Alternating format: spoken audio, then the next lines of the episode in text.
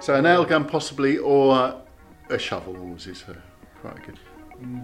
Yeah, you could have both. That'd be a good combo because you have the uh, range thing then with the nail Yeah. gun. And, and and the shovel could also work as a shield. Yeah, because it's you got to think about the reload speed of the nail gun. Because if you miss, like if it's like a, It's not one nail at a time. if it's You don't put one nail at a time. You have like a like a whole ch- chain. a semi-automatic Yeah. nail Well, that's, that's what they are. Semi-automatic. That's Are they? exactly what they are. It's Yeah. like a Gatling gun. Yeah, yeah, yeah, yeah, yeah. Oh gosh. yeah, yeah. Hello, and welcome to the First Solution podcast, the podcast that brings you interviews with leading personalities in the Southwest, talking about a wide range of topics including business, tech, sport, sustainability, and much more. Today, we're pleased to bring you our chat with a dear friend of First Solution, Peter Quintana of HGKC. Peter is a leading light in the Southwest business community, and HGKC has a number of initiatives and consultancy services that helps companies and business people reach their goals and aspirations. As usual, we cover a huge range of topics at a fast pace.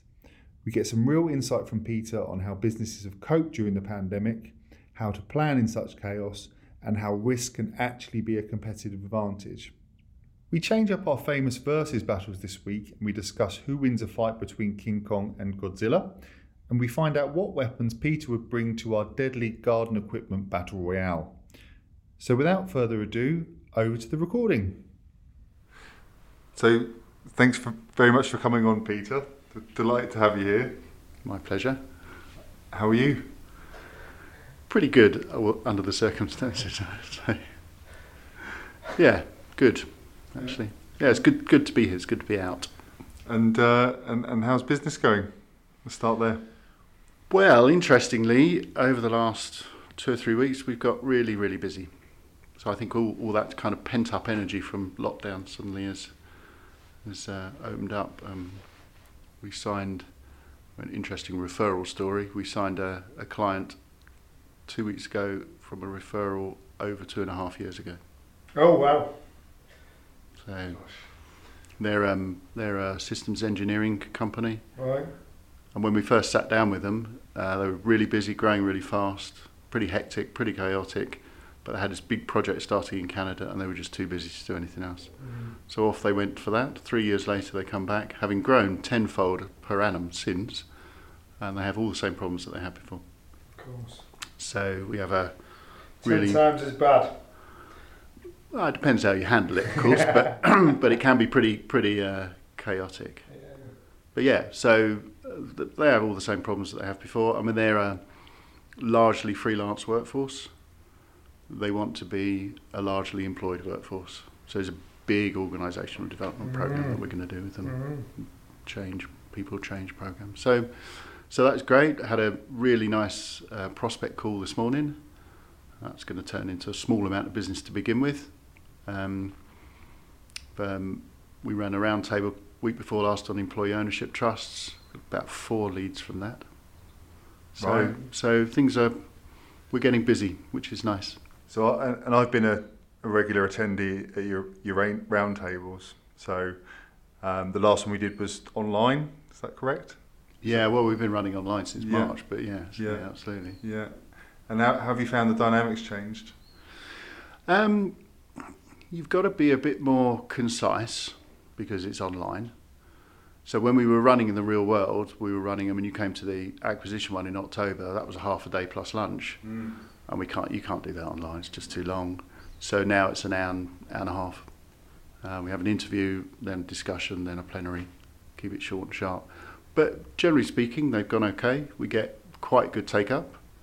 Um, yeah, they're okay. And I, I, I just think you've got to be, you've got to be quite disciplined in the way you manage them. Mm. Because when you're on Zoom or Teams or whatever, you can't have more than one person talking because nobody can hear. When you, you can't really have more than one person talking when you're in the room with, with other people, but it's even harder when you're on those kind of video calls. So you just got to be a bit more, a bit more disciplined about it. But by and large, actually, we found online meetings are, are quite effective because people generally have figured out. I mean, I remember. Do you remember when video conferencing first came in? Yeah. yes. I mean, yeah, it was everybody was on their best behaviour. Um, and it was it was a big deal to be in, in a in a video conference, and now just doing it four or five times a day, and and it's okay if the dog happens to be on your lap or the doorbell goes and you've got to pop off to open the door because you were, you were going from home. There just seems to be a completely different relaxed. mindset about it. I think people have people have realised that actually you have a home as well and you have a home life. It's quite interesting Mm. to see that that Bring- change. brings an element of their own personality sometimes into it, doesn't it? Yeah. You know, when you hear the dog going or whatever, you know, the, the cat Yeah. jumping on the lap. you, you are you literally being invited to, into people's homes, aren't you? Mm. Yes. Mm. How do you measure the effectiveness though? Because you know we all do this stuff to create outcomes, either for selfish reasons or to benefit the customers, the people that are attending. So for selfless reasons, how do you measure the effectiveness? Because we've been forced into the position, really. I mean, and we're you know we're British and we're quite stoic in that respect, and you know we'll have a cup of tea and get on with it really. But how do you, you know how do you measure effectiveness? I mean, for are you talking about roundtables? I mean, yeah, for us, roundtables in particular. roundtables are a business development tool for us. Yeah, So they're not overt marketing, yeah, but we measure them by the number of clients we get directly from introductions into roundtables. And we work typically we work with collaborators, and everybody brings people. We collaborate to bring people into the roundtable. So it's a good way of getting introductions and referrals that you might otherwise not get. I mean, for what we do, actually, that's sometimes it's quite difficult for a referral partner to to go out to a business owner and say, "Do you want to talk to a, a consultant or a business coach?" Because they'll say, "Well, my business is fine. I don't need to be." You know, so it can be quite difficult, and especially if that's not actually what you're in talking to the client about. So if you're in talking to them about payroll services or employee benefits or IT, often you're not talking to the right person that I want to talk to anyway, because I want to talk to the owner. And even if you are talking to the owner, the owner's not necessarily expecting you to say, How's the business going? Are you growing? Do you want some help? You know, that kind of thing. So it's a difficult conversation. So we hit upon this this is a way of an easier way of people making introductions for us. And it's worked pretty well. We started running them probably four years ago. We used to run them over lunch at the Bath Priory Hotel. Oh, my favourite hotel. Yeah. And my wife's So, favourite hotel. You get a Michelin starred lunch, Yeah, silver yeah, service. And a beautiful terrace. Yeah, yeah, it was fantastic. And we were really lucky that the year we ran there for I think for two years. Every time we went, weather was beautiful. Don't know mm-hmm. why, but it just mm-hmm. was. Mm-hmm. Even when there was snow on the ground, it was blue skies and sunshine. So, so my opening gambit every time was, um, you know, welcome to the Priory as usual. Yeah. You know, the weather's glorious, Uh, and but but but coming back to the question, we measure their effectiveness by how much business we win from them. Of course. So for us, one client per roundtable is great. Not sure we've got that completely, but we're not far off of that. Even with even with the reversion to virtual, it's kind of maintained that Yeah. delivery. That is good. Yeah. That is good. But that that makes it more effective because it's less resource intensive, isn't it? Yeah, and I think um, I mean as we would say, this is not a sales pitch. Mm. It's an opportunity for prospective clients to see us demonstrating our knowledge and expertise. Mm. That's what it is. And actually, people engaging with us are engaging with us for exactly that purpose. If they mm. if they don't think we know much or don't think we've got much expertise, particularly around business or around aspects of the business of business, then why would they engage with us? So we can sit in there and talk knowledgeably about innovation or business risk, as we did last week, exit planning, STEM recruitment. Um, what else have we done? Entrepreneurial mindset. We've done several on innovation. And people have said, oh, actually, these guys know a little bit. Let's have a conversation. It's worked. And I think what you've you've done there, Peter, is you've created a bit of a community. Um, you know, and we've been part of that. So, and I'll I'll give them a shout out. So, David and Charlie Stockford at, at Sustain It. That's how First Solution and, and those guys met up, and they're a, a customer and a, a and a partner now, all through through through your endeavours, Peter. Really. So yeah, so it's um I think it's one of the great the great stories about roundtables and book clubs and, and the other things that we do is when we see people that we've invited in there get their heads together and say, actually, there's an opportunity for us to do some business as well. We, Mm. don't, we don't necessarily get anything out of that, but that doesn't matter. Mm. It's about helping the business world go around, isn't it? Indeed. And, you, and I think you're right. The, the idea of a, a community, a business community, um, has always been quite a strong ethos for us that we want to create that around us. Mm. Mm.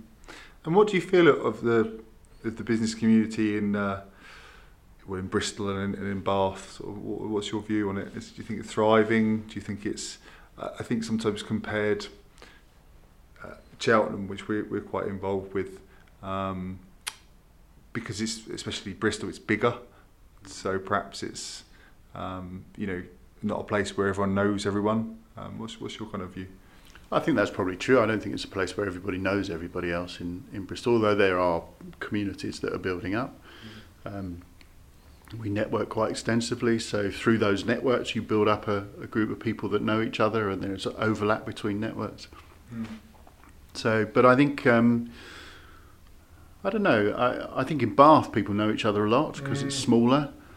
You know, if I go to a Bath Life Network lunch, which I used to, I haven't been to them for ages, obviously for obvious reasons, not, but they are running them online now. But um, but you go there and you see similar people, and they would all know each other, not just through coming together at that network lunch. So I think in places like that where you've got quite a small, tight knit, tight knit community that people know each other well. Um, Bristol perhaps less so. Cheltenham, I can imagine, is is, is more tight. Something like that, really. Yeah. Um, but in terms of in terms of the places, I think they're thriving business wise. I mean, it depends what sector you're in, clearly. And, um, and if we talk pre lockdown, you know, in, in the Bristol area, if you were in green energy or tech or um, some of the professional services, you, you'd be thriving. Yes. Flying. Yeah, you got that sense, didn't you, with all the development around the docks and just, you know, the Friday afternoon street markets, the food street markets, that, although it just gives you a sense of the, the thriving nature of the community, really.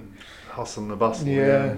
I, I mean, I think I think Bristol's a really I, I really like Bristol as a city. Yeah. I mean, it's got its its downsides and its rough rough edges, but every city has that. But but it but it is that there's that edginess around it about it. You know, I think the street markets and the, and as you say around the dots that that illustrates that really nicely. And then you have got Spike Island and Creative or whatever it's called a little bit further down. And there's some really exciting businesses in those places. Mm. It feels young, doesn't it? And what- what's- Feels up and coming, right? and that's exactly what it is, isn't it? It is, it is, it is up and coming. Yeah, well, you've got you've got two big universities in there, Bristol and UWE. uh, with their business schools. So there's a, there is a, a strong student um, community there, and quite a few of those students stay. So it's a little bit different from Bath. I mean, there's a there's a strong student community in Bath, but a lot of them leave afterwards because there isn't the work. Mm. And that I think, I mean, I I I've been at Bath University events where where it's been they've been talking about how can they how can they create an environment in the city that keeps the students there Mm. you know, because some good people that aren't, uh, you know, they disappear up to London. I mean, I suppose that people are disappearing everywhere up to London for or were. Maybe it's the other I direction. mean, Cheltenham has got the same problem. It's a bit of a brain drain, isn't it? You know, uh, I mean, the whole of Ireland had the problem not so long ago where people just evacuated. Uh, but I think as long as it's recognised and people are working hard towards trying to do something, then eventually they'll create a positive outcome for themselves, won't they? Yeah. Mm. Yeah, and there and there are lots of good businesses around. You know, we find with the work that we do, we're we're we're always looking out for businesses that are showing the the sorts of signs that we might think, well, they look they look really interesting. Looks like they, they could they could do with maybe a bit of help. Um, but they're they're they're all over, and they're in lots of different sectors. I do like the the sector I particularly like um, in um, in Bristol is the manufacturing and engineering sector. There's Okay. some really exciting businesses. Right. Rolls Royce and Bristol Filton. Cars and History, Filton. yes. Yeah, there's a lot of history, a lot of engineering history there. So there's some tasty businesses around. And are you seeing innovation starting to come through? Is, is that kind of what you mean in terms of they're interesting? Um, yeah, I mean, I think businesses generally, and we were talking about this earlier, the, the, the, the key to getting out of these rather unusual times is is you've got to be agile and thinking about how can you change your business because the business world is changing. Some companies will have lost their target market completely. Some companies will, I suppose, lost their mojo a little bit mm-hmm. because because it's been for some for some people it's been quite tough, hasn't it? It's Absolutely. been quite tough. I mean, you spoke about doing a roundtable on crisis management. What what did that what did what did that consist of? Uh, planning, basically. Planning, right? Yes. Planning and leadership. Yeah, yeah. We've done a lot on planning over the last few months. Okay. It's been a fairly consistent message. I mean, even a couple of weeks ago, um, uh, one of my one of my colleagues and I were invited onto Western Chambers um, webinar where we were we were asked to talk on planning in uncertain times. You know, I mean, it's planning, planning, and planning, Mm. and it's amazing. Always amazes us how reluctant some business owners are to have a written plan. Right, It's quite extraordinary. right. Quite extraordinary. Yeah. And the, the, the response often is, how can I possibly plan because I don't know what's happening? Well, when do you know what's happening? Oh, horse cart, chicken egg. Yes. Yes. Yeah. But it just seems, I mean, actually, pre referendum, we've been in this situation where certain, certain business owners seem like they're paralysed by the fact that there is so much uncertainty. Mm. And I've been, I've been working for a good many years, and I don't remember a time when somebody hasn't said things are changing faster than they've ever changed before. Yeah. I think that's been the case for the last 40 years. Well, it's just accelerated and it continues to accelerate, doesn't I, I think the nature of the changes are quite are significantly, perhaps more fundamental than they've ever been. You know, I mean, we, it was only 12 years ago when we all went through the financial crash. That was pretty, pretty robust, wasn't it? Then in 2010, the the hung parliament that was pretty serious, and then we had the referendum. Everybody thought it was going to be a yes, and it wasn't. Then we had the touch and go over whether we'd actually get that transition agreement out, and now we have the pandemic. But actually, on top of the pandemic, you've got a US election. Who knows what's going to happen there? Mm. You've still got a US-China trade war, as far as I know. Yes. I don't hear very much about it about it in the news anymore, but it's still going on. And we've got Brexit exit with no deal again. Mm. It's like, Brilliant, isn't it? yeah, I'm starting Hold to feel, on. I'm starting to feel a bit paralysed by this. I'm just not going to bother planning because Uh, yeah. So so Well, that would people but people are saying, okay, how can I plan when I don't know what's going on? But actually, the reality is, you know, normally you, you might plan a year, even two years, maybe even three years ahead, and then and then adjust on a regular basis. Now you plan a week Yeah. or a month, Yeah. Yeah. And I think that's and that's okay. That's, That's- okay. that's what we did when it all kicked off. We kind of came together as a team and we uh, agreed that we needed to do more. We needed to get better at, in our business development capability. We needed to take better care of our customers, uh, and we agreed uh, strategies and methods for doing that. And then we went away and implemented them. And I think as a consequence of just having the thought and the energy and the courage to do that has made a massive difference for us. I mean, it's been it's been brilliant. We've come out really strong. Uh, you know, there'll be some announcements over the course of the next couple of weeks that I think will move the business on significantly. Uh, but it's because at that moment of crisis, we didn't withdraw. We kind of we kind of stepped straight into it and said, right, well, we need to get some stuff done. Let's set about getting that stuff done. And I won't bore you with the detail, uh, but it's worked. Yeah, it's worked. It's been brilliant. Yeah, yeah. Oh, good. I mean, have you have you have you moved digital forward as well? Well, that's what some of the announcements are going to be around. And we, we had a call uh, with a lady that we're working with who's also from Bristol, funnily enough, who's kind of supporting our efforts in terms of what next around that. Uh, but the organisation's been formed. You know, we've done we've done taken some other actions that we'll be announcing shortly. So the digital piece is has moved forward quite significantly, uh, just because there was that ambition and the crisis gave us an opportunity to realise the ambition, really. So good, yeah. Well, this Yeah. this was the exact theme that we were talking about at last week's roundtable on business risk. how do, do you treat risk as a threat or an opportunity? Mm. You know, there was a, there was a, I think Ernst and Young came out with a white paper a couple of years Right. ago. You know, risk is the is is is one of the new uh, sources of competitive advantage. If you if your if your board is looking at risk as uh, looking for the opportunity in risk rather than just thinking, well, how do I mitigate this threat or how do I transfer this threat to somebody else, Mm. which is often what people are doing. If you're looking at it with that other that other way around, you can get phenomenal competitive advantage simply because you are. I mean, you've got to be measured in how you re- how you take those opportunities clearly. So you you can still put business cases and things like that together. But actually, if you're thinking about it and analysing it in the right way, why shouldn't you? Well, it's- Absolutely. it's, it is a new competitive arena. Yeah, I mean the conversation for us was, uh, you know, there's some measures within organisations uh, that operate like we do, some financial measures that c- is a real benchmark of your well-being and health, and ours are good. Uh, but what we know is that others aren't.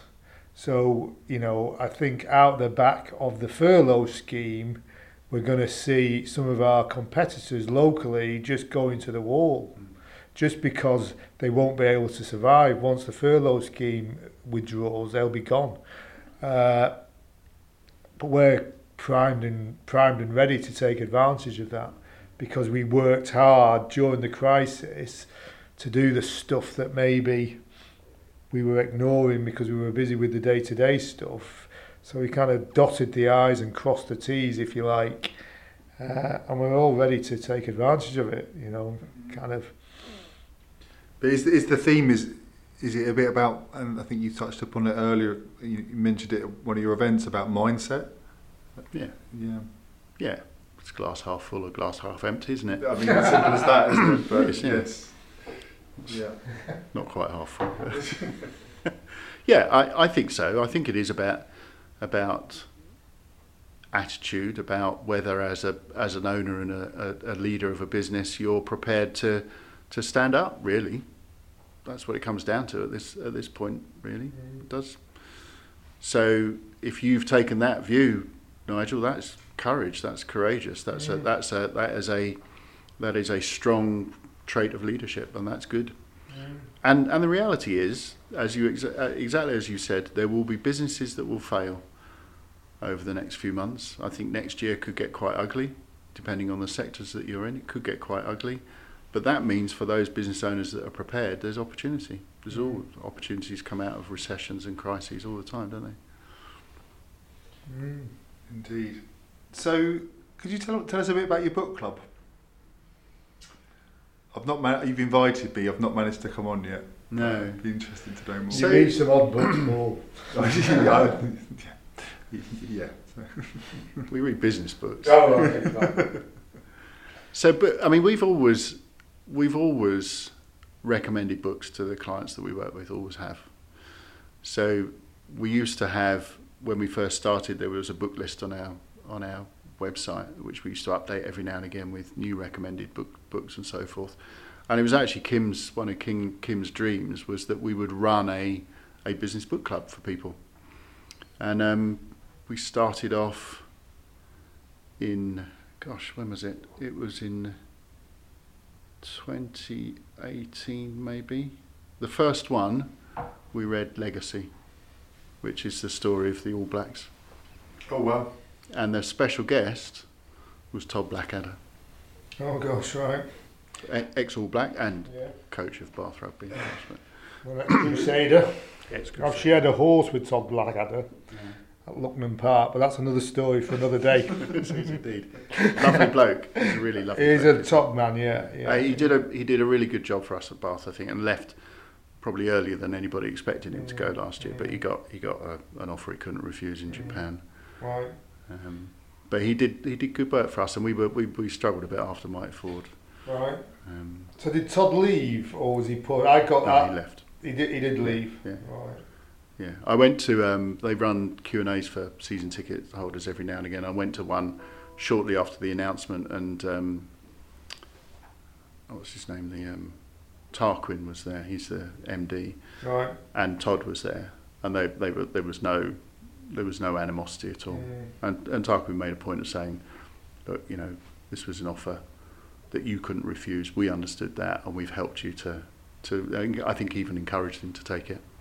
Right. Um, but he'd done, he'd put some good foundations down for us, Mm. which uh, which I think was good. So results on the field weren't always what we wanted, but yeah, but a- actually, you know, the foundations are pretty good, and there's some good good young players coming through as as part of some of the some of the things that he did. So, but yeah, so that was the first one. We ran that in Bath, and then we started alternating between Bath and Bristol. And we just started to build up a, a network, as you put it, a community of people um, who, who come on a regular basis to, to book club. And we've got one one chap who is um, uh, well, he's a, he's a network contact of mine, but he uses it for his personal development, and that means you know we've read some pretty interesting books. I think Sinek, um, uh, the Wise Pivot, which was the Accenture book around innovation on the layers of innovation Oh wow. um, which is excellent. So, I mean, it's. I think one of the things that we're really good at, Kim and I are really good at, is picking up books like that where the case studies are all big business case studies, and seeing what we can apply in the small business arena. So we get a lot of new thinking out of out of things like that. So Wise Pivot, we did. We did. Um, uh, uh, is it called? Goodness, I can't remember the name of the book we just done. Okay. Fearless Oh. Leader, I think it was called something Right. like that. But again, it was that was um, that was also that was a Bain and Co. They were they were the um, the uh, senior uh, consultants for Bain, and that was filled with case studies on Netflix and you know um, AB InBev, the Brazilian brewery, about how they'd scaled and how they'd done th- done things differently. Um, it was all about um, the internal challenges for for businesses that are scaling. So businesses that are growing, they've got an external marketplace in which they've got to compete, but the things that kill them are almost always internal. Mm. You know, it's about leadership, people, the way you're organised, structures, all of those kinds of things. So that was re- that was really interesting. And we did, so we did Wise Pivot, we did Story 10x, which is about how you build a narrative around what what you want to do in terms of change. And then we did, I think it's called the Fearless Fearless Leader, I think it's called, or Fearless Business or something. I can't remember. Need to check.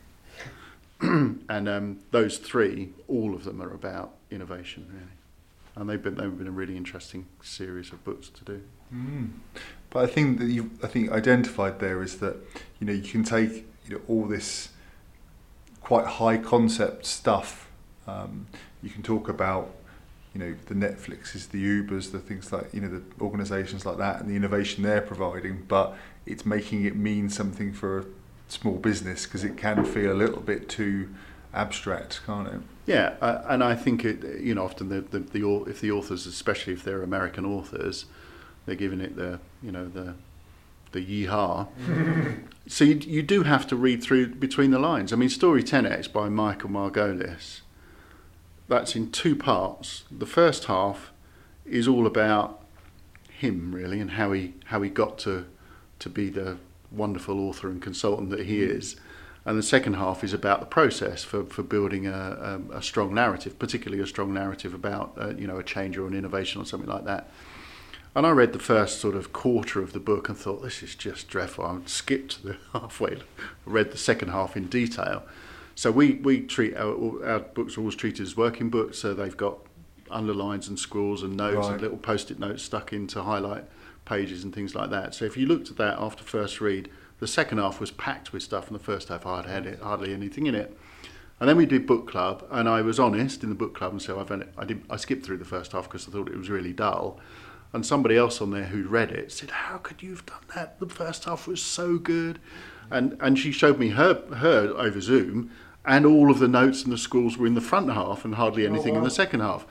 So I thought I need to read this again. So I did. I read it again, and and she was absolutely right. I think. I think what had happened in the first half is I just got bored with reading the American yeehaw stuff all the Yeah. time. But once you can, if you can get through that, Beyond it. actually there is a really solid process in there. And the first thing about narrative is you. If you can't anchor yourself in why you're doing something, why would anybody else buy into what you're doing?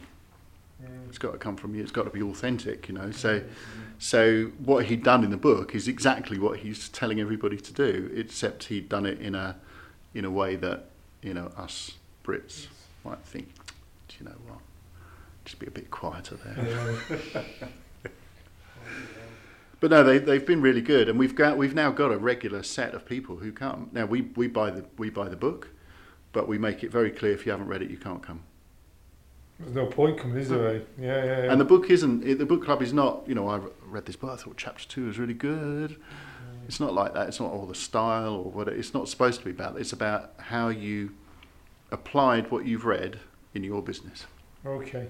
or how you'd like to apply what you've read in your business, and a discussion then around that. And the discussions are quite extraordinary. I mean, we run them for two hours. And I always think, sort of 20, 30 minutes in, how on earth are we going to get through two hours in this? Mm. And then suddenly the conversation will just kind of take a, a tangent somewhere, and you just don't. It's extra- I mean, the book club we did on, on the Simon Sinek one, the, his new book, was just an incredible conversation that was just so broad about all sorts of things. What is the Simon Simon Sinek's book? What what is that? Oh, I haven't read it, but mm, it's three words, isn't it? Yeah, it's the one about. Um, uh, uh, it's called the Infinite, the Infinite Game. I Google it. Yeah, it's it's about um, long-term business, business for the long term. Yeah, yeah. It's called. I think it's called the Infinite Game. It's really good. It's well worth reading. Yeah. Really, really good. I mean, Sinek is easy to read anyway, and Yeah. but but again, right at the core of that is the why. You Why are you doing it? Yeah, people don't buy what you do; they buy why you do it. That's his big thing. That was his big TEDx um, Yeah. thing. Um, and this is about building the business for the long term. So not building a business to sell in five minutes, but building a business that's going to survive for as long as you want it to survive. Generation. Yeah, start with why. That was one I was talking about, and yours. Yeah, that's the early one. Infinite Game, Game, isn't it? yeah. Yeah, yeah. That's a new one, is it? Yeah, the Infinite Game came out last. I think we got it. Think we ran that one in October last year, and it had only just been published. So we try and be, you know, quite leading edge if we can. Not always. Sometimes we go back and and uh, uh, and, uh, and read something else, but we don't tend to go back and read old classics because most people have read those already. So Good to Great is a great book, but it's been out for so long that most people have read it if they're interested in reading business books, you know, How to win friends and influence people. and, and start with This why. is habits of highly effective people. Yeah, exactly. Yeah, I mean, they're great you books, but most people who are interested in, in reading business books will have read them or at least be familiar with them already. If they if they haven't read the book, they might have read the paper that was published in Harvard or wherever they published them. So, um, but we always try we try and read books that people can apply. Yeah. I mean, because they say I, I'm not a big reader, uh, and I never have been really. Uh, but they say a book a week, you know, and maybe that's the adverts for some of the audio books is t- are telling you Amazon, that. maybe. Yeah, yeah. But if you do too much reading, if you read too many business books, the advice within them is often varied uh, and particular to that individual's experience. Or do people not get muddled? Do they? Does their thinking not become a bit muddled and a bit blurred? I think it can do. I mean, I think you're absolutely right. If you're reading that, I mean, I don't read a book a week. Right. Okay. Um, we run book club probably every couple of months. yeah. but I think the difference is that we get a dozen people around the table to talk about it. So you take out of that, you probably take out of the conversation more than you take out of reading the book because you're sharing. Yes. And you're sharing the application rather than the word, as it were. Mm. So, Yeah, I mean, it's a lone activity, isn't it? Reading a book and getting diverse opinions on that subject is, is really and interpretations. It's, the, it's the interpretation of it. We, we had, a, we had a, a phase where we had the author present as well, which was quite good. Uh-huh. we know quite a lot of people around Bristol who've written books. Um, so we had one in there on networking, one in there on um, uh, culture and recruitment. Um, we had uh, um, a guy called Andy Bounds. So he's he read he wrote a book called Top Dog and also um, the Jelly Effect and Snowball Effect I think it's called. Okay.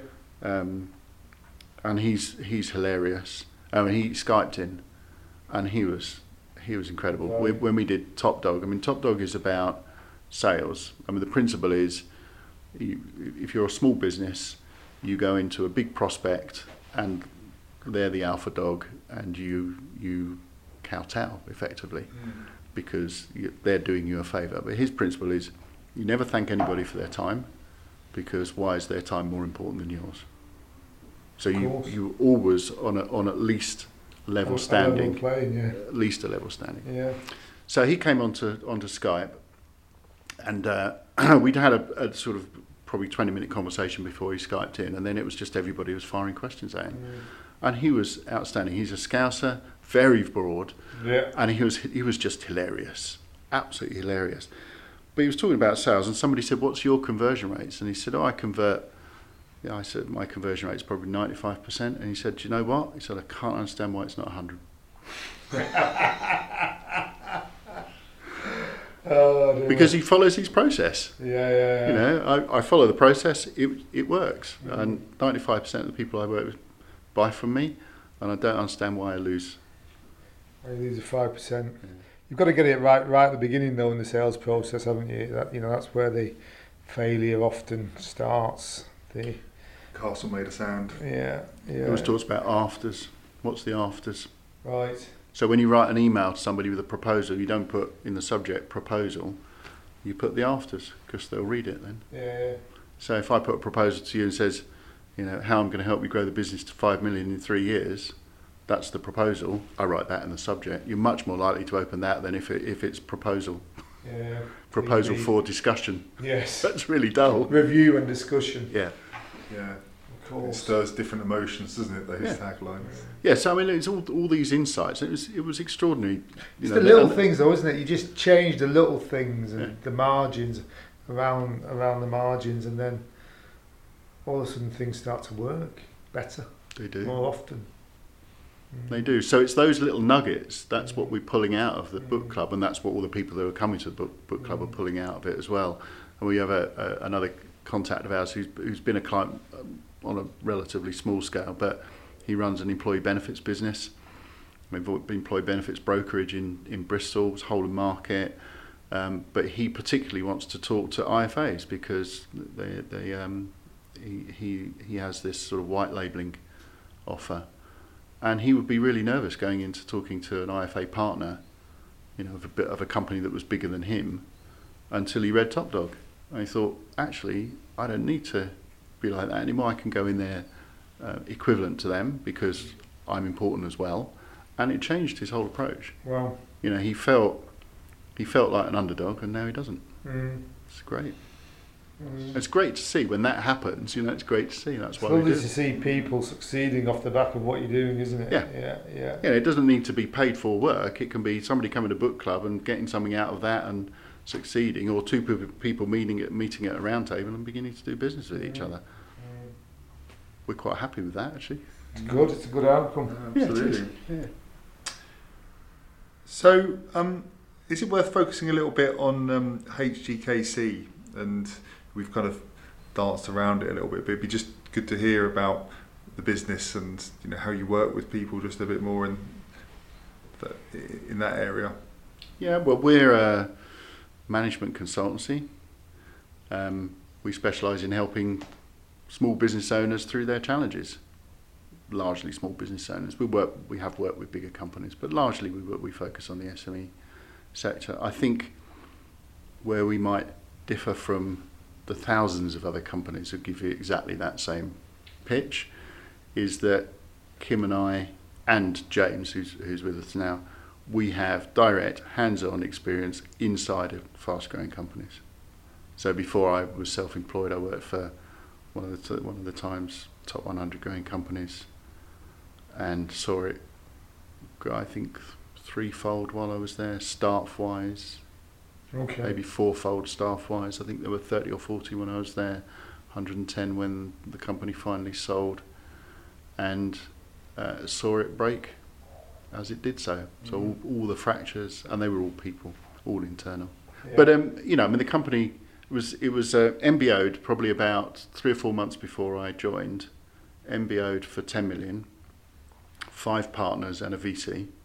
Um, Okay. And they sold two and a half years later or three years later for 85 million. wow. So I mean, fantastic, extraordinary multiplier over Mm. such a short period of time. They had uh, a real tech competitive edge in there, and they they were able to use that to really disrupt the market that they were in, which was in which was in below the line marketing. Right. Below the line marketing. Right. So clearly they didn't grow their EBITDA performance by eight times in two and a half years. So they must have grown their multiplier, which they finally sold the business. What was it that they did? A to, to well, what was it that they did to increase their multiplier so dramatically? They they Was were able to use uh, massively parallel database processing right. to, to process enormous data sets much more accurately and much faster than the competition. Right. So if you're if you're um, uh, an insurance company, direct marketing, a bank, a telecoms company, Sky, who were one of our big clients Mm. at the time, uh, and you want to uh, mail shot against a very very large database, you want to know right now who you can mail to and who you can't, because there are rules about direct marketing. So we would process massively massive databases, but we would also build in a lot of the um, demographic um, uh, uh, stuff as well. So it wasn't just it wasn't just you know goneaways and died and or on the on the on the no mail list. We were also helping them understand and narrow down the people that they could they could best target with their direct Right. mail. So at the time, Sky were churning so much that they, they had to sell more each year, you know, just to stand still than, than the last year because they were losing so many because they were on it on one year contracts. So the, the churn rate was just enormous, and um, and we helped them to, to deal with that. One of the challenges they had if they were if they were trying to market into a multi-residential uh, address, they didn't know if anybody in there had had Sky already. So they, they couldn't market to existing clients. They had to market. They wanted to market to new clients. We could tell them. They couldn't tell them. So they couldn't. They didn't know that, but we could. Um, but no, we. I think we helped. And and uh, interestingly, when when uh, after the company was sold and the earnout period, the uh, founder and a number of the key players went to work for Sky Right. on the uh, on their. Uh, um, Customer retention team. well, no, just on their their information side, Yeah. information processing side, management information team, and customer information in particular. You talk about innovation a lot, don't you? Uh, the three layers of innovation. I mean, what's your view, broadly speaking, around innovation and its role within small organ, small medium organisations and driving, you know, growth and success? Right, Our, our view, party line, HGKC party line, innovation is for everybody and can be for everything. So this is not just about technology. This is about the way you lead, the way you manage, the way you run, the way you run meetings, the way you recruit, the way you do everything. Everything can be innovated or uh, uh, in, in in different ways. The three layers are um, the horizons. Are you familiar with McKinsey's horizon planning? No, so. no. So you, you, you, you innovate effectively on three horizons. So you innovate on so you have business as usual, which is today, and then horizon one is innovation around those products. So that innovation would be either prolonging their life or increasing their profitability. So horizon two is the next thing in. So this is stuff that you're probably already working on. How do you get that in quickly and effectively? And horizon three is blue sky. Right. So if you can, and, and what's what's interesting about that is if you think about it, you need different people to do those things. So Horizon One, you need the people who are currently working on the products, who know them, who know where their opportunities are. But they're not the people who are going to blue sky for you because they're the people you put in a darkened room with a whiteboard and a Mm. What next? yeah. Yeah. Right. So that's that's that's quite exciting, and we we did uh, we did a big project with a uh, a Bristol-based manufacturer who had quite a big R&D department already, but wasn't sure whether their R&D department was, was really being effective. Remember, they got big tax credits at the end of each year, which is great, um, but they couldn't tell how much of actually what was coming out of R&D was new stuff, genuinely new stuff.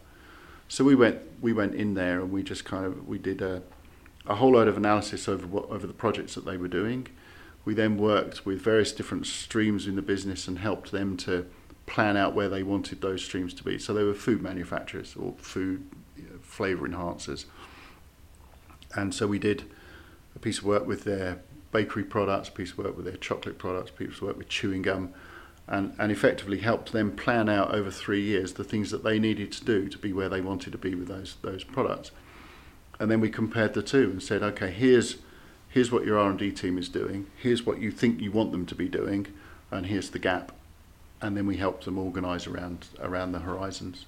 Right. So there was a big organisational sort of restructuring and design that, that went on in there, and they've moved on quite substantially from that. Brought in a new innovations manager, helped them to think more about innovations from a project perspective than you know a series of loosely related tasks. Right. So it was quite a significant piece of work that we did for them. Um, now a lot of that, a lot of that innovation was about technology, um, but a lot of it was also about how they were organised.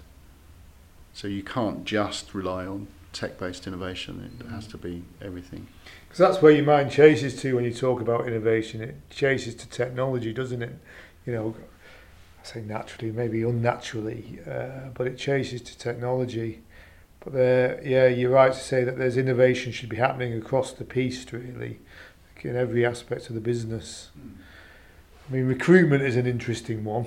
You know, I think uh, when I look at our own business here, I think the thing that held us back was recruitment was you know not being able not being I think focused enough on it or not being able to recruit the right people and becoming disheartened with with the whole process and a good friend of mine you know he's a he he ended up working at Amazon he was a customer services director at Amazon but he he was previously customer services director at the book depository, a local business here in Gloucestershire, that got acquired by Amazon. So he got, con- you know, consumed into Amazon. And we'd go out for a beer, and he'd always say to me, "I should just get your people right, get your people right, sort your people out, get your people." But I couldn't figure it out. I, I could hear his words, and I couldn't deny what he was saying to me, but I couldn't get the recruitment piece right. It, it can be really hard. I mean, I remember in the in this fast-growing company, the um, the programming the, the programming language was ab initio. Okay. I, if, you, if, you, if you remember ab initio, it's one of my favourites. I know nothing. I, I couldn't read it if I, if you paid me, but but the guy doing the recruitment was was headed the programming team, so he was my one of my second one of my sort of uh, uh, second in commands, Mm. and he spent all of his life recruiting because a bit like COBOL programmers just before the millennium, they were like hen's teeth. They were really really difficult to find good ones and keep them. So we I sat down and said, well, how can we change this? And we, we wound up um, finding somebody who ran a, a managed recruitment service. It was a London-based business because we were in, the, in Hertfordshire. So we were based in Hertfordshire. London-based business that did managed recruitment. So not an agency, because he had he had uh, agreements with four or five different agencies who were out looking for these people, and they were just firing CVs into him all the time. So he spent he spent an inordinate amount of his time playing through CVs and interviewing people. And I said, well, why are you doing that? You know, we're paying you this to, to, to manage this development team, to manage these development projects, and all you're doing is recruiting new people into it. And it just wasn't value-adding work for him. So we found uh, we, we found this company, and eventually they put a recruitment manager into our company, not employed by us, but a recruitment person in, and um, she sat there and just concentrated on recruiting recruiting these people. It was all she did. Um, and it, it, so it took the work away from him. And we, we had to do quite a bit of work to, to help her understand who we were looking for and what and, and the kind of people we we needed. But she was able to come in there and run and take that work away from the senior bloke in the business who shouldn't have been doing it. He should have been concentrating on these development projects because that was where that was what was earning us the money. You know, Mm. we we were declaring can only declare revenue when the project was delivered. So so um, but that's an innovative different approach to to to recruitment. Interestingly, the prospect we were talking to this morning does something very similar in Bristol. Right. So she wants to scale. Um, we were talking about various ways that she could do that. Um, she's not quite a managed recruitment service, but she's much more supportive in the approach that she takes to recruitment than an agency would be. So she works with people uh, to, to help them put people strategies together, um, to train in how to interview, how to write proper job descriptions, how to id- identify the competencies that you need as well as the skills that you want, you know, or how to train to develop those. So that's an innovative approach to to recruitment. So we're really excited that, that she's going to become a client of ours to help us, to, so that we can help her to, to achieve what she wants to be. And she's got phenomenal potential because outside of London there are very few companies that do it. Right. Okay. Good. I mean, we. I mean, we took. You know, once you realise that you're struggling around it, our innovation, and I don't know if it is the right expression or not, having just listened to you, but we were. Our we were struggling to deliver the service because the recruitment was failing. So we took a strong decision then to uh, partner with an organisation to deliver that service. So the requirement for recruitment in that area ceased, stopped, because we were now partnering for delivery of that service. Uh, the service level went up through the roof. Uh, the focus and attention into that area went. So we're now able to turn focus and attention into other areas, which meant we were we were recruiting stronger into the more business critical areas, which has allowed the business to kind of go. So it's uh, solving the recruitment problem in a different way. Yeah, it's still an innovation. It's though. still an That's innovation, absolutely. Open innovation, isn't it? Or Yeah. collaboration. Yeah, yeah, yeah. Uh, collaboration is, especially with small businesses, collaboration's a, a massive thing. If you you are not in isolation, Mm. and if you try and if you try and work on that basis, you will eventually fail. I mean, it, at the end of the day, if you're not innovating, you you're going backwards in my mind, or in our Mm. minds generally. Mm. If you're not moving forward, you're going backwards, for sure. Yeah. Yeah. So, um, I mean, moving moving back to um, here in the present day. I mean, if Peter, you had any advice on what coming out of this period, or if we are coming out of this period at this present point in time, what what would it be? Well, I suppose are we coming out of this period is uh, a is a bit of a question we could probably spend quite a long time on. But let's put that to one side. I I think I think that business has changed forever over this period. I think if we'd been locked down for two or three weeks, and then and then everybody had gone back to work, everybody would have gone back to work and not thought about it. But it's not been the case. It's been six months, and it's going to be longer. And that means, whereas before we had this, this kind of idea that people could work flexibly and work from home, but a lot of businesses didn't really trust that their people would work if they were working from home. They've really not had any choice over the last few, few months, and most, most people have worked properly from home when they've been allowed to work. So I think that that is going to change. So I think what we're going to see is um, significant change in the way office space is used. So this idea of hybrid space, so you can have some people in the office, some people work from home, and you know if you've got more space than you thought you you now need because of that, people will be looking at how they can make that use of that space in different ways. So innovation spaces and collaboration spaces and things like that. Even subletting to smaller businesses who are maybe in your in your kind of community, creating a little bubble. Yeah. Mm. So I think um, you know we were talking quite a bit about innovation. I think if you're a business owner looking at the future now, you've got to be thinking about who's really your target market now. Is it the same as it was before? Are they looking for the same things that they were looking for from you or from you know the sector that you're in? How could you do? Th- how could you deliver differently? Um, how could you? What other, what new things could you offer that you weren't offering before? So for us, pre-lockdown, our business was face to face with our clients, always, and we thought that was the best way to do it. First week of lockdown, I had five client sessions to deliver, but I couldn't go and face them anymore. I couldn't go be face to face, so I had to do it online. Now it was a bit Heath Robinson that first week, but we've we've researched. My my business partner Kim, she's she's heavily into some of these sort of uh, tech collaborative platform. so she's done lots of research. Uh, we use a tool called Mural. If you've come across that, it's really good. Um, um, and we are now delivering in a different way. So I, I like to say, you know, pre-lockdown we were a company that focused on the southwest. We're global now. yeah. We, we just won a Yeah. just won a client in London. um, we're talking to somebody in Northamptonshire about potentially joining us as an associate partner. Um, so you can we're, we're thinking about doing things in a different way. Pre-lockdown, you look at our accounts. Biggest number in our accounts every month was personal travel. Every month, not now. Apart from today, I've driven up here today, but you know my car hardly leaves the drive. Um, I don't think I think it's very rare that I will travel to see a prospect. I can talk to them on Zoom. Um, I might travel to them to deliver up front the first bit of work, but then after that we'll do we'll do online, and then we might meet quarterly or even half yearly, depending on what we're doing. So it's going to transform our business completely, the way we deliver, the way we work with people. Uh, and we've spent a lot of time over the last three or four months thinking about how we can do things differently.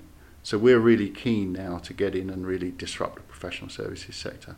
And we're beginning to gather around us some people who we think can like uh, think like us and can help us to do that. Mm. And we might all wind up in one company together. Mm. So next year, HGKC I think will be quite a different beast than it is this year. But it's quite exciting, mm. quite exciting times. So I think if business owners aren't thinking like that, then they might well wind up, as you were pointing out, Nigel, one of those companies that don't make it. Mm. I mean, Espe- Especially at the small business end. yeah, yeah. I mean, yeah. big big companies have got deeper pockets. them? Yeah. We, yeah, we were talking about our addressable market today on the call before the Zoom call, but it was a Teams call before we came in here. You know, five of us on the call, four of us in different locations. You know, traditionally focused 60 miles from the office because that's how people like to buy. Actually, let's go national. You know, why not? The, the marketing channels are available for you to do that. There's no discrimination in that respect. Uh, the attitude and culture has shifted to allow you to do it, and the technology supports it. Why wouldn't you do it? I mean, you'd be mad not to. You know, I'm going to double, quadruple, ten times your addressable market. You know, okay, let's do that. Why not? Why, why not? Yeah. Yeah. I mean, uh, and I think I think you can now. I mean, we we it's not that we didn't talk to companies outside of the southwest before lockdown. We did. So we we had long conversations with a company up in Newcastle, a company in Brighton, a couple of companies in London that we've talked to. But at the end of the day, they've not. It's not really gone anywhere because for us to to go up to Newcastle to deliver a half day or, or, or whatever, even a day, there's a lot of added cost at front and end in terms of travel to, to be able to do that. And you know there are a lot of companies like us around. I, I might I might say they're probably not as good as us, but there are a lot of companies that do what we do. So why would a company in Newcastle choose us? Mm. They just you know we'd say well you won't get as good from from somebody locally, but actually they'll say are you you know two three times the the, the price better? And the probability is no. Really, to be honest, probability is You've got to not. respect the competition, haven't you? Absolutely, yeah, and and you've got to respect. I mean, we're not in the business of putting our clients out of business. So why would why would we impose all that extra cost? Because we'd have to charge travel time and- and certainly travel costs. We would have to charge. We might have to charge travel time as well. Otherwise, we can't survive. Why would we do that? But it's the energy. It's your energy. It's your employees' energy. It's the business's energy in travelling 150, 200 miles up to Newcastle and then back again. That just sucks energy It's out. you. tiring, yeah, yeah, yeah, absolutely, yeah, yeah. yeah. I mean, my, in my younger days, I'd have done that, done that in a day, but not anymore. You know, I don't. I don't want to do that now. you know. And, and all that time, the roads are busy, or less busy now, but they're busy. Mm. There's perennial roadworks, constant roadworks on the motorway. So why would you do that? And but now we can, we have a legitimate offer for for that for that business now. We can say Mm. we'll come up and see you once or twice a year.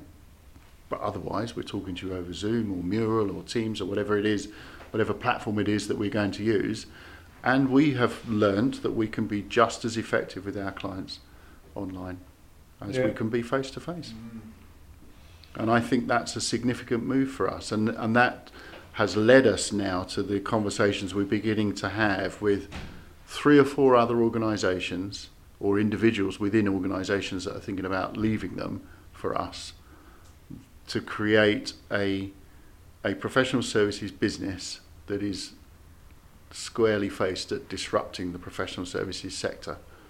And that includes accountancy and commercial insurance and Well, goodness knows, you know, for the for the small for the small business for the small business owner, but we think we can we we've got something there that we can use to and there needs to be some disruption in that space. There does. There does. There does. It In, is in, ready. and particularly in, in accountancy and commercial insurance. Yeah, yeah. because yeah, it's yeah. dominated by the big players who've been doing things that way for years and years and years and years.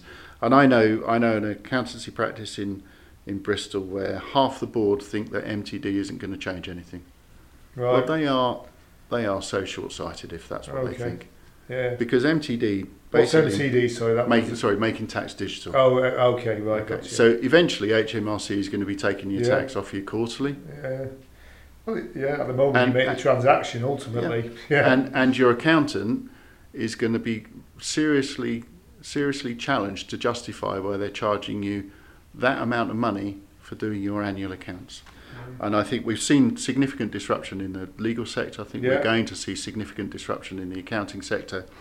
The big players are going to swallow up some of the medium players that can't do it, and the small ones are going to go out of business. yeah. You know, because Yeah. they because they they'll they'll retire. They don't want the competition anymore, so they'll sell their book of business to somebody else. Haven't got the energy. No, Yeah. Yeah. no. Uh, but rather but there not is significant change coming in that sector, and I think you know we've got a we've got a very close Good. tie with an accountant, and we think we can work with him to to make some significant changes there. And commercial insurance is exactly the same. A lot of big players out there who are pretty ruthless in terms of the way they they operate. You know, they'll they they'll rarely review whether you've got the right insurance, whether you've got the right terms, whether you're actually covering the right things, because they'll just renew you because they just renew you every year and renew and renew and renew. And And the as long as you're prepared to pay, whilst you're prepared to pay, they'll carry on doing it. And the cost to the customer, relatively speaking, is low. The cost of failure would be high, you know, but the cost. So they, so they don't want to put the effort in. So they just they just auto renew. don't- Yeah, Want you gosh. to forget about it, don't they? Yeah. And, the, and, the, and the big players will put There you junior people on your once they've won you. They'll mm. they'll just give you junior people to look at your your particular needs. Not much training required. Or, No. Renew this person's premium. You have a quick call with them. We're keeping with the same cover as last year. Okay, thanks. yeah. No, they, they don't know. I mean, I mean, it's been really interesting actually. All the all the companies that suddenly realised they weren't covered for for cancellations Yes. and business interruption because the terms were vague and they've not been they've not been able to cover. So we work with uh, the in the network group. You might have met her when you came and visited Emily Yes. Kenner. Yes. So Yeah, she's she's a tiny business, startup business, but she's ex Gallagher and ex uh, company in Worcester, quite a big company in Worcester as well. Um, and she really, she she's making a significant difference in this sector because she will look at your terms, she will look at your cover, and she might say to you, "You're you're better off staying where you are," or "I can I can get you a better deal." But she'll also you know, look, she provides hand holding during claims and things like that, which a lot of companies do these days. But but she's just looking at things in a completely different way, The opposite direction, isn't it? completely the opposite direction. Yeah. So we want we want to work closely with her. Now, whether that's in joint venture or part of us, I don't know yet. That's that's mm. the structure of it is neither here nor there. Really, it's about can we come up with a business model that really disrupts across a broad range of professional services, and we think we can. Any automation in there? There will be. Mm. I need to talk to you about our systems actually at some point Yeah, because we don't have uh, a tech architecture that scales right now. that's So going to work for you moving forward. it's not going to scale. Yeah, So yes, we have to look at things like that as put well. him down on the list, Paul. Yeah, I'm logging the CRM. So, I thought we, we might be a bit small for you though at the moment, I mean, we can do the deal now. Yeah, like. right. Ne- We're next more, next we're year will be interested- bigger. We're more interested in your ambition than, the, than Yeah. your size. Ambition is Absolutely. huge. Ambition is huge. No question about that. Good. That's really good to hear. Yeah, exciting. So, It is um, exciting. Yes. So And all all born out of a crisis. That's what I like. That's that's the kind of Well, was cherry it, on the was cake. it all born it? out of a crisis? Or Well- would there would this be happening now without it? Uh, possibly we might not be as far down the road with It's it though, because yeah. my business partner and I, every two years, we go for a, a couple of days away. We go to the same place down in Somerset, beautiful hotel with fantastic grounds, and we just kind of immerse ourselves in thinking about the business and what we want from it. And we're pretty honest with each other about what's working and what's not working. And we got down there in January, went down in January, last week of January this year. So COVID was was was beginning to show its ugly face across Europe, but it hadn't reached here. And we, we did include that in the conversation, but actually we were thinking about, you know, the way we, we'd structured the business in the last couple of years just wasn't working the way we wanted it to work. We had a whole bunch of associates, but we were feeding them. There wasn't any mutual sort of, um, there wasn't, there wasn't a, a, a collective approach to, to building new business. We just, they, were, they just weren't interested in doing it. So we were doing all the business development they were saying, thanks very much. That doesn't work. It's not scalable. It can't work that way.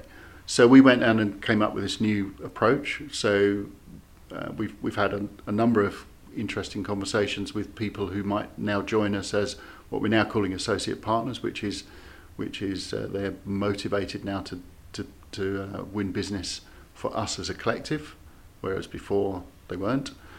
So that's moving forward quite nicely. But also a couple of other companies, uh, we've said, why are we not together? And we're in we're in reasonably advanced merger talks with a with a business that does something quite different, but complementary with us. So there's a lot there are lots of really exciting things going on. So ambition huge, but it has to be collective. So we've got to go through a process. So we've got to actually do what we do for our clients for ourselves now. So what's the vision? Mm. What's the business model? How can we? Where can we innovate? And that process is is beginning to get underway. By the end of the year, hopefully, we'll have a business model, and then we can say, okay, now we've got this. What's the structure going to look like? Is it going to be all in HGKC, or is it going to be a strategic partnership with with each other? And we don't know that yet. And, and actually, right now, it's not relevant. Doesn't matter. It's can we do it first? Can we do it together first? But if we can, yeah, watch this space. Excellent. And, and we'll be talking to you about your, our IT before then. I think well, that's the key component that you'll get that bit right. So. it is it is very key, and and we're we're very conscious of the fact that right now, even inviting somebody else in as an associate partner is not not easy. Mm.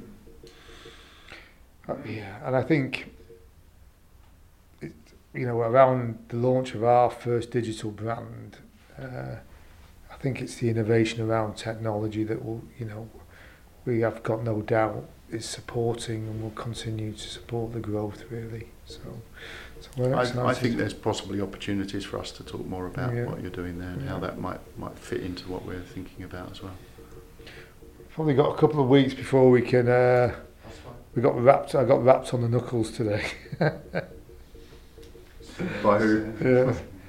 By Julie. Slow down.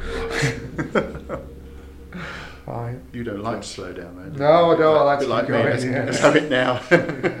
The meaning of the word.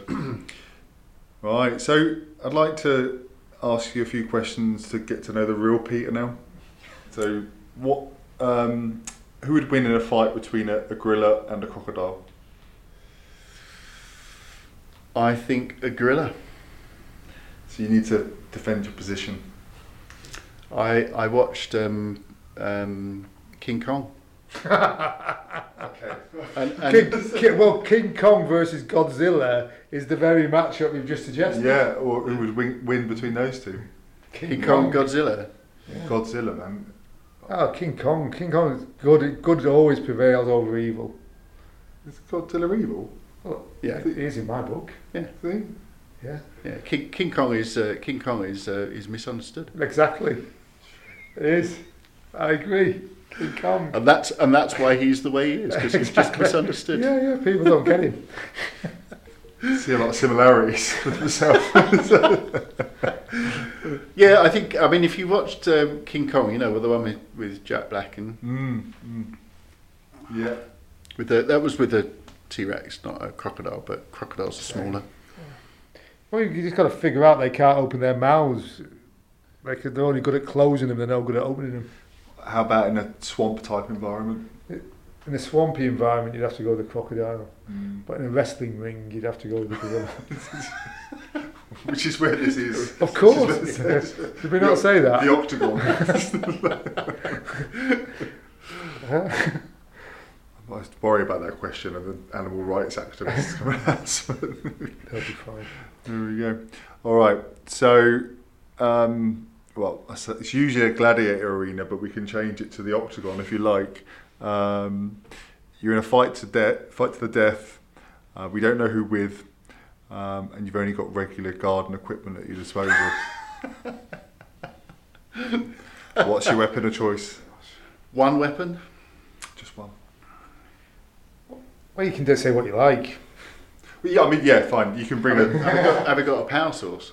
Uh, we, let's make it whatever you like. You can have a power source. It can be petrol based. Not not a chainsaw because I think that's the winner. Anything but a chainsaw. Might be a nail gun. Ooh. Mm, is that? If you're putting fences up, it is. Yeah, for, for, for, for putting fences up. Yeah, yeah, yeah. Okay. It's a DIY too. It's innovative thinking there, Peter. I A like nail that. gun. I like a nail gun, but they scare me as well. That change calls scare me. Nail guns scare me. Yeah, I don't have. I don't have one. I wouldn't have one. Mm, It would scare me. mm. I'd wind up saying, "Is it on?" Yeah. all in the all in the forehead. yeah. So a nail gun possibly, or a shovel is uh, quite good. Mm, yeah. You could have both. That'd be a good combo because you have the uh, range thing then with the nail Yeah. gun. And and and the shovel could also work as a shield. Yeah. Because you've got to think about the reload speed of the nail gun. Because if you miss, like if it's like a, It's not one nail at a time. if it's You don't put one nail at a time. You have like a like a whole ch- chain in it. a semi-automatic like a- nail Well, that's, gun. that's what they are. Semi-automatic. That's Well, they- exactly what they are. Yeah. like a Gatling gun. Yeah, yeah, yeah, yeah, yeah. Oh gosh. Yeah, yeah. So I'd, One I'd nail need, at a time. I- I I, need to- have a hammer. I need to, I need an hammer. assistant to hold the hold the uh, nail cartridges. Yeah. Yeah. Okay. Well, I think that's yeah, the most well, Well, I like innovative it, yeah. answer. Yeah. So yeah, I like that. So, what do you think would be humanity's reaction to the discovery of extraterrestrial life? Um, I think that that depends on is, is this a genuine discovery Yes. or is this an announcement from the USA? It's, it's, it's a big UFO just appeared. Oh, okay. Let's go for that. So we're talking uh, um, Intelligent. yeah, They try and fire a nuclear Potentially. bomb at it. Well, I just potentially intelligent and potentially not Not Very destructive. hostile. Well, yeah. Uh, fear, I think, is probably the first Fear. thing, yeah. I That think fear. it. Fear If, follow- if they're here, yeah, UFOs here, I think fear. followed by aggression. Almost certainly. Yeah. Get I mean, the if- nukes out. I mean, if they're aggressive, Let's then nuke 'em. if they're aggressive and they manage to get here, then it doesn't really matter what our reaction would But- be, does it? Uh, we need uh, we need Bruce. We need Bruce, Bruce. Willis Or, or Will Smith. Oh, Will Smith. That was the other one. Will Smith, yeah, yeah. He sent them a virus, didn't he? Uh, it was uh, it was Computer Jeff virus. Goldblum that sent them the virus. Yeah, him and Will, Will Smith just there. piloted it and smoked the cigar on the way back. Yeah, yeah, he's the boss, wasn't he? Mm. But I, I think if they've got here that they're intelligent, and I don't know why. I'd like to think that you associate intelligence. We use the word humanity, but with kindness. So that if they were intelligent, Peacefulness, peacefulness, at least, as your first pitch, because that is the clever Well, approach. that that would be, but but equally, I think you have to look at humanity, Thick. and we're consider ourselves to be intelligent. Yeah. are we always kind? No, but I'm, I think I think we're intelligence beyond our the scope of what we think. But Yeah, I mean, a, a higher intelligence. You would hope so. Yeah. I, st- I still think fear first and aggression second. yeah, yeah, ours of course. Yes, and and then depending on the response, panic, Yeah, yeah. which could get quite ugly. Then I think, And then forgiveness. or prayer, Yeah. probably the same thing actually. Yeah, I don't know. Mm. I think fear. Well, the way the world's going is probably going to be on Wednesday. We'll find out because But but equally, if the announcement is from Does it? The US or China, then the first probably response is disbelief, Mm. unless you can see it. well, that's what yeah fake news and the misinformation of the world today. Then yeah, yeah, yeah. certain individual from the White House says, "We have discovered." No. We have to find out more on our dark web podcast to find out the real truth. Our conspiracy theory podcast. I'd like one of those. The tinfoil hatters. What's your favourite conspiracy theory? I don't hold with them actually. To be Mm. honest with you. Elvis is Still, I'm alive. ask you what yours is like. I don't, honestly, don't spend a lot of time. Well, it's a dangerous hole to disappear down. I mean, it is a time-consuming hole. Yeah, I've got a few friends and some relatives that are up to their neck in it, so I kind of get bombarded with it, and it's when it comes at you, it's a bit irresistible because it offers some kind of explanation as to what's going on. When you look at things and you think, well, that's unbelievable. I don't believe that. I can't believe that. Like COVID is caused by 5G. Well, that's one of them, isn't it? I mean, it's not one I subscribe to It's not particularly. what I subscribe to. I mean, yeah. it's just nonsense, isn't it? yeah, yeah. or COVID doesn't exist, it's all made up. Well, that's not what I subscribe to either. No. But I yeah. mean, these I, I, I, I fail to get my. I don't understand how people can take that position really. So I don't, I don't hold with conspiracy theories because, as you say, it's a dangerous hole. You just get sucked right into it. And I listen. I also have family that that uh, sometimes will make statements like that, and I think just grow up. I think we all do, don't we? All have uh, those kind of family members. Yeah. Paul's got lots of those. I'm secretly that guy, but I don't know.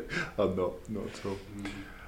Um, good. So, if you had the choice between two superpowers, being visible or flying, which would it be? Being invisible or flying. Yes. I think flying because I Where would you fly to? Uh, around the world because I cannot bear queuing in airports. My dislike of queuing. My dislike of Ryanair.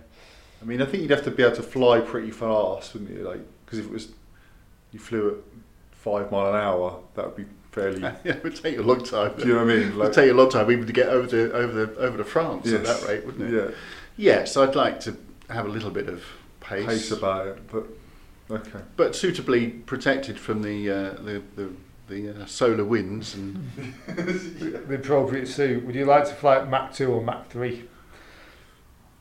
That I don't kind of know. level. Can you really fly faster than the speed of sound? Wouldn't that uh, give you some damage? I don't know. Depends on your suit. I suppose so. Yeah, yeah. How fast can um, how fast can uh, Iron Man fly? Faster than that. Really? What is Mach? Is it? That a thousand kilometers Twice the speed of sound, isn't it? I don't know. Mach, how Mach one is the speed of sound, isn't it? it, yeah. Which is 512. Well, it's 330 metres a second. I'm not quite sure how that translates to miles per hour. But a jet flies at around 550 miles an hour, doesn't it? A Yeah. normal jet. I think, I want to say Concorde probably flew at 1200, something like that. Yeah, but it was through Mach one by then. Yeah, I've yeah. flown on Concorde. Ah, very good. Wow. I've sat in it in Filton. And the fighter pilots get about Mach 2, don't they? The F 15s and that. So, Yeah, it's moving a bit. I think it's 500 and something miles an hour. I think it's not far out, not not past, not far past that. But you, of course, if you're flying at, at Mach 1, you don't hear the sonic boom, do you? Because it's behind you. Behind you. You've left it behind. Mm. Literally. Exactly, yeah. That's strange. Gosh, and last question then. So, why are manholes round? I think Peter will know this one. You'll figure it out, won't he? Yeah, yeah. No pressure, Peter. um, I have no idea, actually. Why manholes round? Because they'd be man squares, I suppose, if they were. I mean, that's the good first answer. But if they are square, there's a possibility that the cover can fall down. Fall Is into that the hole. right? Is that right? Whereas a round one can't fall into the hole. I'm just thinking about. Surely, surely, the, Oh, here we go.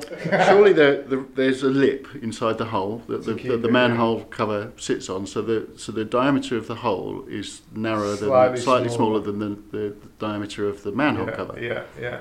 Could you not apply that to a square? No. Because you could twist a square into a position where the diagonal, you're never going to make the diagonal the same longer than one of the sides. Mm, I never knew that. Mm. Even if there's a lip, Well, I suppose you could make the lip big enough. That well, I mean, it would become a bit unfunctional, wouldn't it? Yeah, you would be able to get in it then.